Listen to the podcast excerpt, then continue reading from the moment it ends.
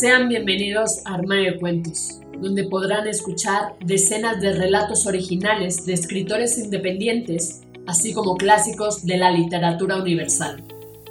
Sin más dilación, comenzamos.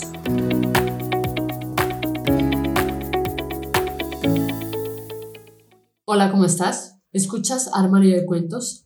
Yo soy Mari Carmen y el día de hoy toca Tu cuento hecho audiolibro, donde podrán escucharte cientos de personas alrededor del mundo a través de doce plataformas donde publicamos Armario de Cuentos, entre las que destacan Spotify, iTunes, entre otras. Si quieres saber cómo hacernos llegar tu cuento, entra a la página doble u doble u doble u punto armario de cuentos punto com. Dicho esto, damos inicio. La longevidad vital de esa madre, de Magdalena Noemí Abdala. Esa madre ha llegado a la condición índole de su vejez empírica, indudablemente, y sin haber indagado jamás su problemática personal. Nunca ha sacado las conclusiones más lógicas de sus propias vivencias, sobre su propia vida, y todas sus experiencias vividas no fueron un buen recurso para que empiece a aprender a aceptar realidades crueles, al igual que las buenas. Siempre fui muy intensa en toda su vida, y aún a su edad madura de la tercera edad, lo sigue siendo. Ella nunca cambió. Siempre brindó todo de sí misma a personas incorrectas, creyendo que la persona en cuestión merecía ser más feliz que ella, por lo que nunca esperó nada de lo mismo. Solo creía ser amada sin condiciones, como lo hacía ella, y a las personas que realmente merecían de ese genuino amor que ella regalaba.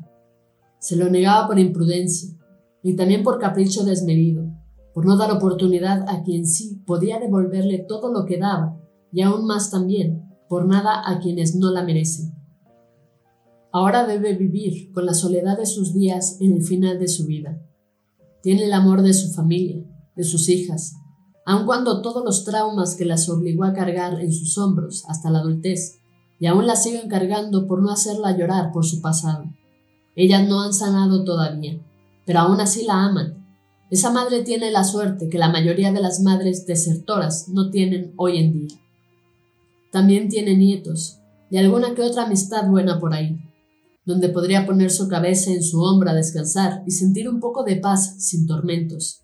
Pero ella tan solo insiste en ampliar su esperanza para afrontar inconscientemente realidades que en verdad no quiere asumir.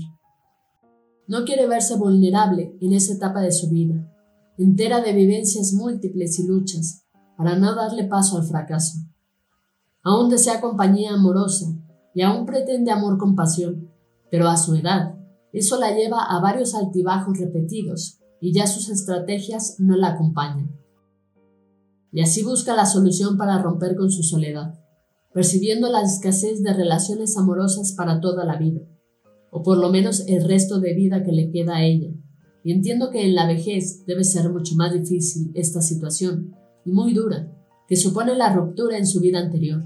Mas la pérdida de poder adquisitivo restringe sus posibilidades de disfrutar momentos sin nada que hacer, cuando no encuentra una actividad que no le permita sumergirse en su pasado tormentoso, muy lejano que no quiere recordar. Si lo piensa, retrocede, y a esta edad, sin duda, es casi imposible para ella asumir ese tipo de responsabilidades. Ella no previene sentir su amargura de estar sin pareja, y es una situación incompatible con el sexo opuesto y esos pensamientos que le generan el malestar. El cuerpo envejece y esa madre ya se siente limitada a un sinfín de actividades que realizaba en su juventud. Asimismo, no cesa de desear un sentimiento genuino, que conforme un tejido esencial que todo ser humano necesita para pasar por el proceso en construcción en base de amor leal, cosa que no supo hacer con las hijas. El amor no se acaba con la edad mayor, pero para mí, sí. Se acaba para ella, porque lo busca solo para tapar las culpas que no la dejan vivir, y necesita un motivo, algo y alguien que no le deje pensar en su atroz pasado. Esa madre, sé que ve su pasado vertiginoso y se da cuenta que hoy ha quedado con un pie fuera del sistema con fecha de vencimiento, y eso es lo que la hace enredar en varias relaciones equivocadas. Lo triste es que las hijas no ven en ella ni un halo de emoción displacentera para con ellas, Simplemente su madre acota que no recuerda la situación expuesta por ellas o que su mente bloquea las malas vivencias para poder ser feliz. Y lo único que sí notan ellas de su progenitora, que lo típico es exclusivo en ella de buscar un hombre que la complemente y no morir sola. Creo que como algún consuelo para las hijas adoloridas, su madre tenga ese halo de luz que nunca tuvo para con ellas y finalmente les pida perdón. Porque cuando sus ojos se cierren para siempre, no habrá consuelo para su alma corrompida. Fin. Esto ha sido todo, espero que te haya gustado. Si fue así, compártelo con todos tus amigos. No olvides comentar qué te pareció este relato de Magdalena Noemí Abdala. Recuerda seguirnos en nuestras redes sociales, Instagram, Twitter y Facebook. Nos encuentras como Armario de Cuentos. Con esto me despido. Cuídate mucho. Hasta la próxima.